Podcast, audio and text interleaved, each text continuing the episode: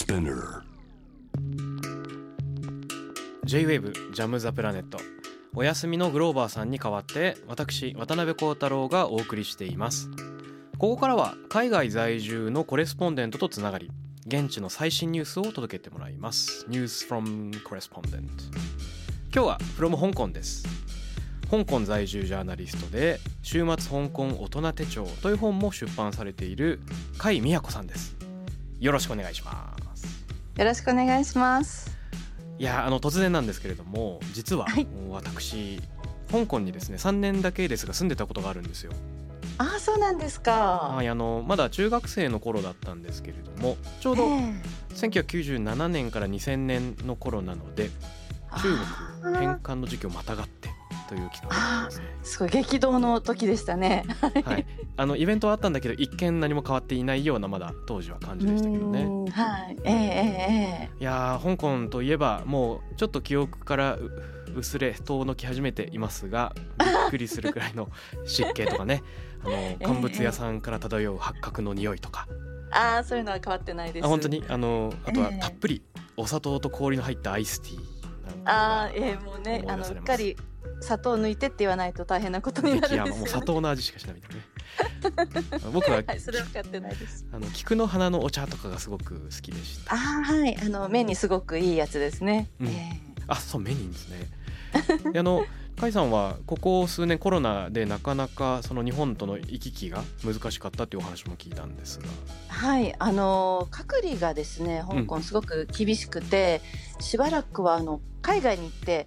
戻ったら3週間ホテル自分で自腹で払って隔離だったんですね。うんうんうん、ちょっとさすがに難しくてなかなか行けなかったんですが、それは大変。はい、最近それが1週間に減ったんですね。まだホテル自分で払わないといけないので大変なんですが、でもやっぱりそれなら帰れる外に出られるということで最近私もそうですし周りでもいろんな国から来てる方が香港いますんで、はい、里帰りとか夏休みでもう1ヶ月2ヶ月戻るしばらく香港を出るっていう人が随分たくさんいます。あ、なるほど。最近まさにこの夏休みのシーズンで出国ラッシュ海外出国のラッシュの時期だっていうことをちょうど聞いていました。あ、はい、やっぱりリモートで仕事ができるようになった方が、香港でも多いので、はい、会社員なんですけど1ヶ月2ヶ月、うん、故郷に帰るなんてことだいたいカナダとかオーストラリアとかそのあたりから来てる方も多いのでよく聞きますね。はい、そうなんですね。そんな香港の最新トピックなんですけれども香港といえばまさに先日この中国返還25周年を記念する式典が行われていたということですが。はい、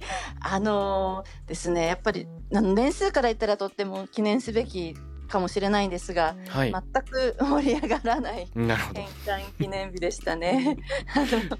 いろいろやっぱり政治的な情勢日本でもいろいろ伝わってると思うんですけれども、はい、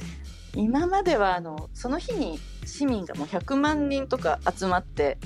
こういろいろプロテストしたり、うん、とにかくこう言論の自由を思いっきり味わう日みたいな感じだったんですけれども、なるほど。残念ながらもう今はそれができなくなってしまって、あ、警備だけがすごくてなんか人はいなかったんですが、しかもその日の途中に台風の警報8号というのが外出禁止になってしまうやつが来まして、なんとも絶妙なタイミングでそうなんです。なんで結局なんとかうやむやに多分いろんなイベントを企画されてたはずなんですけど、はい、なんかうやむやにいつの間にか終わってしまいまして、うん、でまだいろいろなビルに25周年ということでかなり派手なデコレーションなどが輝いてるんですけど、はい、なんとなくあまりはいはいっていう感じのちょっと虚しい感じで見てしまいますね。なるほど。光はあれど人はいないというようなコントラストがあるんですね。なんかあまり喜ばれてないのは正直ありますよね。そして海外の移住をする人も増えているというような話を聞いたんですけれども。はい、そうですね。やっぱりいろいろな政治的な状況で今後が心配になって今多分以前にもあったと思うんですが移住ラッシュになっていて、はい、友人でもイギリスのパスポートを持っている方が結構多いのでイギリスにとにかく行ってしまうっていう人が意外と多かったんですね。うん、でやっぱり最初は仕事をなかなか見つからないとか、まあ、そういう当てもなく行ってしまった人もかなりいたようなんですが、うん、すごく助け合い、同胞で助け合う心がすごく強いので、うん、そういうのが機能して、例えば友人は、まあ、海外に行った香港人向けにアジア食品店を始めたりなんてことをして、なんていうかたくましくやっているようなので、なるほど、まあ、よかったなと思いながら聞いたんですけど、必ずしも現地の就職先が決まらなくても自らビジネスをスタートするっていう人もいるんですね。そうですね。で、まあ、長い時間かけてやっとそろそろ半年ぐらいしたら仕事が見つかったなんていう話も聞きますし、うんうん、まあ、最初は苦労するけどとても本当たくましいので、長い目で見たら意外とうまくやっていくんじゃないかなと私は思っています。なるほど。実は僕自身はその中学生の頃香港に住んでいた時、香港にあるカナディアンスクールに通っていたんですけれども、はい、なので地元の、まあ、広東語を喋る人たちが、カナダのパスポートを取得して移住っていうような、そんな友達も増えているので、今のお話、友人の顔を思い浮かべながら聞いていました。そうですね、本当に多いですね、カナダに行く方もね。そうですよね、共栄圏というかコモンウェルスの、ね、イギリスとのつながりでやっぱりイギリス圏多いのかなと思いますが、さあ、続いてのトピックもお願いしてよろしいでしょうか。はい、そうですね、ちょっとじゃあ明るい話題で、はい、今夏がやっぱり香港のムンムンの暑い夏がやってまいりまして、うん、やっぱり皆さん土日なんかはもうビーチに行く人が多いんですけども、はい、夏らしい。はい、でジャンクボートってご存知ですか？ジャンクボートわからないです。まあ、船なんですね。20人とか30人乗れるような小型船なんですけども、うんうん、それを貸し切って、それで例えばサイクンなどのビーチの方に行って海の上にまあ停泊して、そこで一日遊ぶっていうようなこう遊びがすごく一般的なんですね、うん、それはやっぱりウォータースポーツというかマリンスポーツをするようなイメージなんでしょうかね。そうですね、すごく自由で、まあ、中でずっとワイン飲んでるような人もいますし、うん、日向ぼっこしてる人もいるし、自分で近くその周りの海で泳いだり、あとは船にバナナボートとかウェイクボードなどなんといろいろ乗ってるので、それをそこで挑戦したりっていうことで、なんか思い思いの時間が過ごせるんですけども、まあ、1日それで過ごせるので、うん、結構私子供が大学生とかなんですが、はい、何かしら友達同士で誰かがそれを借りて、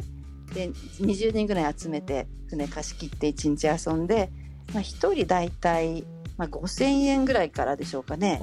意外とリーズナブル。そうですね、人数が集まれば意外とリーズナブルに遊べるので、ケータリングや持ち込みで食事や飲み物をしてっていう形で、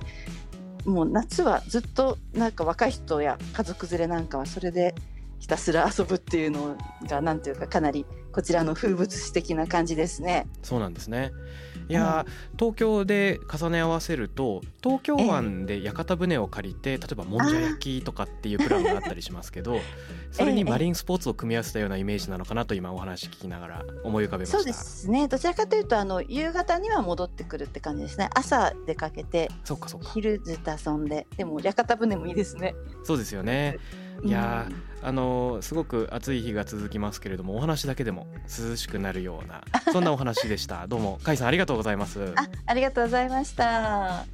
さて、この時間は香港在住のコレスポンデントジャーナリストの甲斐美也子さんにお話を伺いました。JAM The Planet